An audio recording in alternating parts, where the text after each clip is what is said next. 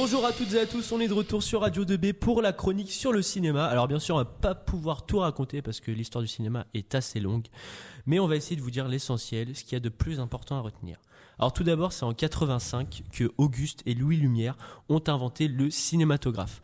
Alors en fait, le cinématographe, c'est une caméra dans une, dans une boîte, hein, tout est relatif. Ce n'est pas les caméras qu'on a aujourd'hui, qui, euh, qui vient après le, qui, euh, le, le kinétographe de Thomas Edison. Alors ces deux appareils sont ni plus ni moins que les premières caméras, parce qu'avant ça, euh, on était plus dans la photographie plutôt que dans le cinéma, et c'est euh, grâce à Auguste et Louis Lumière qu'on commence à rentrer euh, réellement dans le cinéma. Alors le film qu'on ressort le plus quand on parle de Auguste et Louis Lumière, c'est le, euh, le train en arrivée de la, de la gare de Ciotat.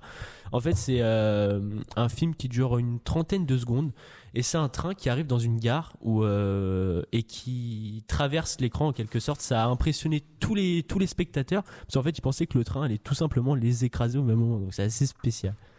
Et tout ceci marque le début des films, mais bien évidemment pas du cinéma. Le cinéma naît lui en mille neuf cent deux avec l'inventeur des trucages cinématographiques, des effets spéciaux en gros, le grand Georges Méliès. Ce Français fait ses études en tant que magicien pour ensuite s'attaquer au film et marque alors l'entrée dans le cinéma avec le court-métrage Le Voyage dans la Lune. Il est le premier à avoir eu l'excellente idée de raconter une histoire au rythme de la bobine. Et en même temps, avec ses connaissances en trompe-l'œil et autres entourloupes que se doit de faire un magicien, il réussit à truquer les bobines de ses films pour changer l'image et ainsi créer les effets spéciaux. Suite à cette révolution, plusieurs films sortent alors, notamment le premier western de Edwin S. Porter nommé « Le vol du Grand Rapide ». Mais tout est muet, pas un bruit, un son, une musique. Ça n'arrivera qu'en mille neuf cent cinq avec la création de, du Nickelodeon à Pittsburgh, qui a eu la brillante idée d'installer un orchestre dans une fosse qui avait pour but de jouer les morceaux appropri- appropriés aux scènes de films projetées dans les salles. Suite à cela, Eugène Lost dépose le brevet d'une technique qui permettrait d'avoir des films sonores. Cette nouvelle moderni- modernisation ne fait qu'ouvrir le champ des possibles aux plus imaginatifs des réalisateurs. Mais attention, les exploits s'enchaînent, car le premier long métrage naît. Il faut savoir qu'avant les longs métrages, il y avait les courts métrages et euh, la capacité des caméras n'était pas assez grande pour effectuer des longs métrages. C'est Vladimir Romachkov avec Stenka Racine qui euh, crée le premier long métrage. En fait, c'est l'histoire d'un grand chef cosaque russe qui est connu par toute la population à ce moment. Alors le film, il fut projeté avec des musiques russes typiques de leur pays, ce qui lui fait rencontrer un succès fou auprès des Russes et auprès des publics du monde entier. Puis, après cela, suit le premier film d'animation du nom de Fantasmagorie, créé par Émile Cohl, animateur et dessinateur français qui est créateur même du septième art bis, c'est-à-dire l'animation cinématographique. Pour l'anecdote, on dit que Émile Cohl fut le seul à qui on enseigna la technique d'animation utilisée pour Fantasmagorie, qui était une technique approuvée par James Stuart Blackton, un Américain qui est le créateur de l'animation, mais pas de l'animation cinématographique. Sa technique consistait à prendre une série de photos de dessins sur un tableau noir à craie blanche. Ces photos, une fois assemblées et passées à une vitesse plus ou moins rapide, donnaient vie au dessin la même technique sur un support différent qui est utilisé aujourd'hui. C'est en mille neuf cent onze qui est créé le Gaumont Palace. Le Gaumont Palace est un cinéma, euh, une salle de cinéma à Paris, Euh, qui est aujourd'hui transformé en hôtel bis et Castorama. Donc ça change un petit peu euh, de la salle de cinéma d'aujourd'hui, ça me fait rire d'entendre Castorama. Avant cette transformation radicale, le Gaumont Palace était capable d'accueillir six mille spectateurs. Je sais pas si vous vous rendez compte, aujourd'hui une euh, salle de cinéma, on compte euh, dans les plus grands cas euh, une cinq cents personnes. Et encore euh, cinq cents personnes, c'est beaucoup. Et il fut même appelé lors de son ouverture le plus grand cinéma du monde. Et il était situé à Paris, donc euh, la reconnaissance euh, de notre capitale était assez grande quand même.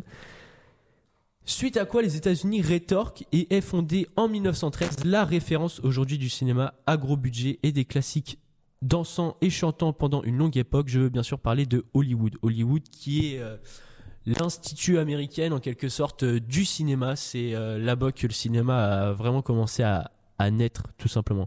C'est d'ailleurs à la même époque que sortit la première superproduction dirigée par Cecil B. DeMille, un homme je précise, qui fut l'un des cofondateurs de l'ancêtre de Paramount, une autre boîte de production aux États-Unis. La première superproduction européenne sort en mille neuf cent quatorze dirigée par un Italien, Giovanni, Giovanni Pastrone, avec Cabiria. Giovanni Pastrone inventa d'ailleurs une méthode de tournage, le travelling, une technique simple.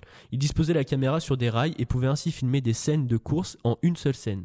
C'est aussi en mille neuf cent quatorze qu'arrive la figure du cinéma sur les écrans dans le film pour gagner sa vie. Je parle bien sûr de Charlie Chaplin. Et maintenant, passons à l'ère du cinéma dit classique. Cette période est marquée par le film Naissance d'une nation de D W Griffith en mille neuf cent quinze, qui sort cinquante ans après la guerre de sécession et ne fait que raconter de quelle manière, selon les points de vue des sudistes, de quelle manière cela s'est passé. Mais il fut interdit dans beaucoup de villes américaines car il possède un discours pro-Ku Klux Klan faisant l'apologie à certains passages du racisme. Mais vite, le cinéma passe dans la face du cinéma expressionniste d'origine allemande. En effet, c'est par le film Le cabinet du docteur Caligari, ou en allemand Das Kabinett der Doktor Caligari, que Robert Wiene fait passer le cinéma du classique à l'expressionniste. C'est la même année, en mille neuf cent dix-neuf, que se crée la première école du cinéma au monde. Le V G I K, ou Institut National Cinématographique, est fondé à Moscou.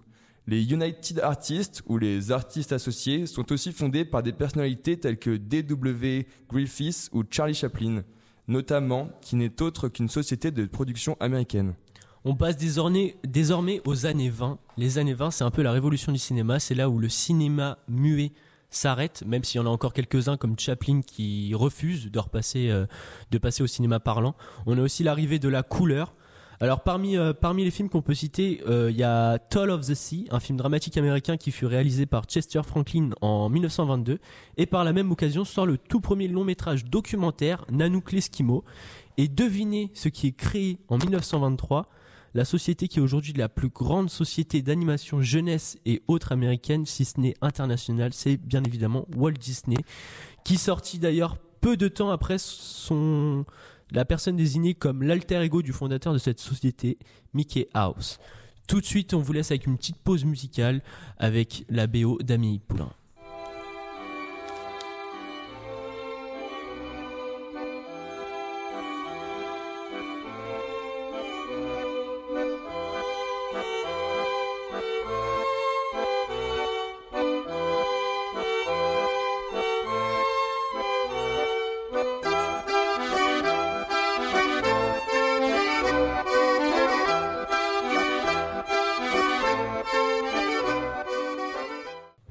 On se retrouve sur Radio deux B cent un F M pour la suite de notre chronique sur le cinéma avec mon cher Enzo. Oui, allez Baptiste, je te laisse reprendre. Alors, euh, connaissez-vous le triptyque, ce procédé artiste qui divise une œuvre en trois parties ? Eh bien, c'est avec Napoléon de Abde- Abel Gance que le procédé de tri-écran naît et par la suite est créée la polyvision. Maintenant, le cinéma se sonorise de plus en plus. C'est alors que vient l'idée au réalisateur Alan Crosland. « Hey, il y a de la musique, il y a des paroles, pourquoi pas chanter ?» est alors créé le film Le chanteur de jazz. Ce film marque par la même occasion un grand pas en avant dans le cinéma parlant car il totalise un total de deux cent quatre-vingt-un mots prononcés, un record pour l'époque. Et c'est alors que naît le cinéma musical, un tout nouveau genre qui s'est attiré son public. Alors on a évoqué Disney un peu plus tôt. Eh bien, si je ne me suis pas plus avancé sur le sujet, c'est que son succès apparaît réellement qu'en mille neuf cent trente-deux avec le tout premier dessin animé en couleur, Silly Symphony. C'est le premier d'une lignée qui raconte car le dessin euh, animé des contes tels que ceux de Molière, notamment Les Trois Petits Cochons, et cette année-là, Des Arbres et des Fleurs. Les dessins animés ne sont pas les seuls à prendre des couleurs, car c'est avec Becky Sharp par Rouben Mamoulian en mille neuf cent trente-cinq qui réalisait le tout premier film en Technicolor Tichrome, une nouvelle technique révolutionnaire de l'époque pour obtenir des films couleurs de meilleure qualité. Disney fait alors sa marque en mille neuf cent trente-sept avec des dessins animés les plus connus, Blanche-Neige et les Sept Nains, qui est le tout premier film d'animation long-métrage qui est le plus réalisé avec la Technicolor. Vous l'aurez compris, mille neuf cent trente avec les années haute couleur. Et les années qui suivirent en mille neuf cent trente-neuf ne sont pas dotées d'un grand marquage cinématographique. Néanmoins, même sous l'occupation, des films tels que Citizen Kane d'Orson Welles hurlent chic, Welles hurle chic dégayer la journée de certaines personnes durant cette période de crise. Je dis bien certaines personnes car il fallait avoir de bons moyens pour se permettre un cinéma entre mille neuf cent quarante et mille neuf cent quarante-cinq. Mais le film d'Orson Welles marque l'entrée dans le cinéma moderne. Après la guerre, les Français reprennent du poil de la bête, du moins ils essayent, et créent le Festival de Cannes en mille neuf cent quarante-six. Mais passons, le plus intéressant se passe en mille neuf cent cinquante, car c'est dans ces années-là que les films étrangers viennent sur nos écrans et s'imposent aux Occidentaux. Imaginez, en mille neuf cent cinquante-quatre, un réalisateur du nom d'Akira Kurosawa, un japonais, se dit « Je vais faire un film, mais je vais leur montrer à ces occidentaux ce que l'on sait faire de notre petite île ». C'est alors que sort Les Sept Samouraïs et lance le succès des films japonais en France et partout ailleurs et hisse Kurosawa au sommet près des plus grands réalisateurs américains. Mais les Indiens ont leur mot à dire aussi.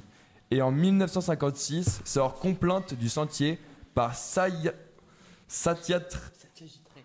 Satyajit Ray. Merci beaucoup Enzo, et fait place au cinéma hindou en Occident. Bon, c'est bien joli, mais maintenant que les hindous et les japonais ont fait leur place au cinéma occidental, les Africains aimeraient bien, bien qu'il se passe la même chose. C'est pourquoi il est créé la FESPACO, le festival panafricain du cinéma et de la télévision de Ouagadougou, qui a pour but de mieux faire connaître le cinéma africain. Et c'est alors qu'on arrive aux années soixante, qui est une vague marquée par euh, notamment beaucoup de réalisateurs français comme François Truffaut, Jean-Luc Godard, Claude Chabrol, Jacques Rivette ou encore Éric Rohmer. On parle beaucoup du cinéma américain, aujourd'hui comme avant, mais les Français restent aussi de très bons réalisateurs, parfois meilleurs que certains films sortis en Amérique, et il ne faudrait en rien ignorer les Européens dans le cinéma. Maintenant, si je vous dis zéro zéro sept, vous me répondez James Bond. Merci Baptiste de me suivre, ça fait plaisir. Eh bien, c'est en mille neuf cent soixante-deux que sort la toute première adaptation cinématographique de ce roman, qui sut se faire aimer du public, ce qui explique le fait que les adaptations continuent même aujourd'hui. Par contre, il y a quelque chose qui fut une des plus grosses déceptions commerciales du cinéma, mais pas la plus grande. Je veux parler de Cléopâtre en mille neuf cent soixante-deux, qui mit la Fox, la Fox qui est une boîte de production, au bord de la faillite. Il faut dire que ce film envoyait quand même pas mal au niveau image, reconstitution de places égyptiennes, des bateaux, des banquiers, des tenues de l'époque. Alors que pour rattraper le prix mis dans ce film, il aurait fallu plus d'un milliard d'entrées et encore. Mais cela reste un film long mais excellent. Mais la réussite se fait sentir pour d'autres. Je veux parler d'un film que l'on ne présente plus, La Grande Vadrouille, par Gérard Houry en mille neuf cent soixante-six, qui s'installa pendant plusieurs et longues décennies à la tête du box-office français. Et passons maintenant à mille neuf cent soixante-dix. Il y a principalement un film qui a su marquer les esprits et les genres. Il est considéré comme le tout premier blockbuster, Les Dents de la Mer, par l'auteur que l'on considère, que, le, que l'on ne peut pas connaître, que l'on ne peut, que l'on ne peut pas connaître, Steven Spielberg. Mais qu'est-ce qu'un blockbuster, Enzo? Très bonne question. Bah, un blockbuster, c'est un film qui fait un grand succès et qui est réalisé par un grand réalisateur et qui est censé faire un chiffre d'affaires assez gros au moment de sa sortie. Et voilà, c'est tout simple. Après cela, le cinéma connaît des films incroyables et qui sont, pour un grand nombre, devenus des classiques. Mais ils ne révolutionnèrent pas des techniques de cinéma. C'est pourquoi le cinéma connaît un grand creux. Toutes les années quatre-vingts et début quatre-vingt-dix peuvent être sautées. Les films cultes sortent et fleurissent, mais les techniques ne sont pas réinventées. Le, le véritable élément important n'arrivera qu'en mille neuf cent quatre-vingt-quinze, avec la sortie du tout premier film entièrement réalisé en images de synthèse, un film créé par Pixar, Toy Story. Et c'est alors qu'arrive le grand classique Titanic, et ce film peut amplement dire « Je suis le roi du monde ». En effet, car ce film se hisse au sommet du septième art et devient le plus grand succès du cinéma, et ce jusqu'en deux mille neuf où James Cameron se détrônera lui-même en faisant passer Avatar comme le film qui a eu la recette la plus importante du cinéma. Mais le progrès incroyable arrive durant les années deux mille avec l'arrivée du numérique et du H D, qui révolutionne certaines techniques de tournage et permet une qualité d'image des plus époustouflantes. Et depuis deux mille onze, la moitié des salles de cinéma françaises sont équipées en projecteurs numériques. Voilà, voilà, désormais que vous avez une petite connaissance, on va pas se mentir, c'est un résumé du résumé qui résume le résumé de l'histoire du cinéma. Mais depuis sa création, il n'a cessé de chercher à époustoufler par tous les moyens les adeptes de la salle noire. Mais vous connaissez désormais quelques dates importantes. Donc voilà, c'est la fin du direct sur Radio deux B. On reprend le direct à dix-sept heures. On va vous laisser avec les rediffusions. N'oubliez pas de nous écouter sur cent F M, Facebook ou encore Twitter. Puis on vous dit à très bientôt sur Radio deux B. À très bientôt.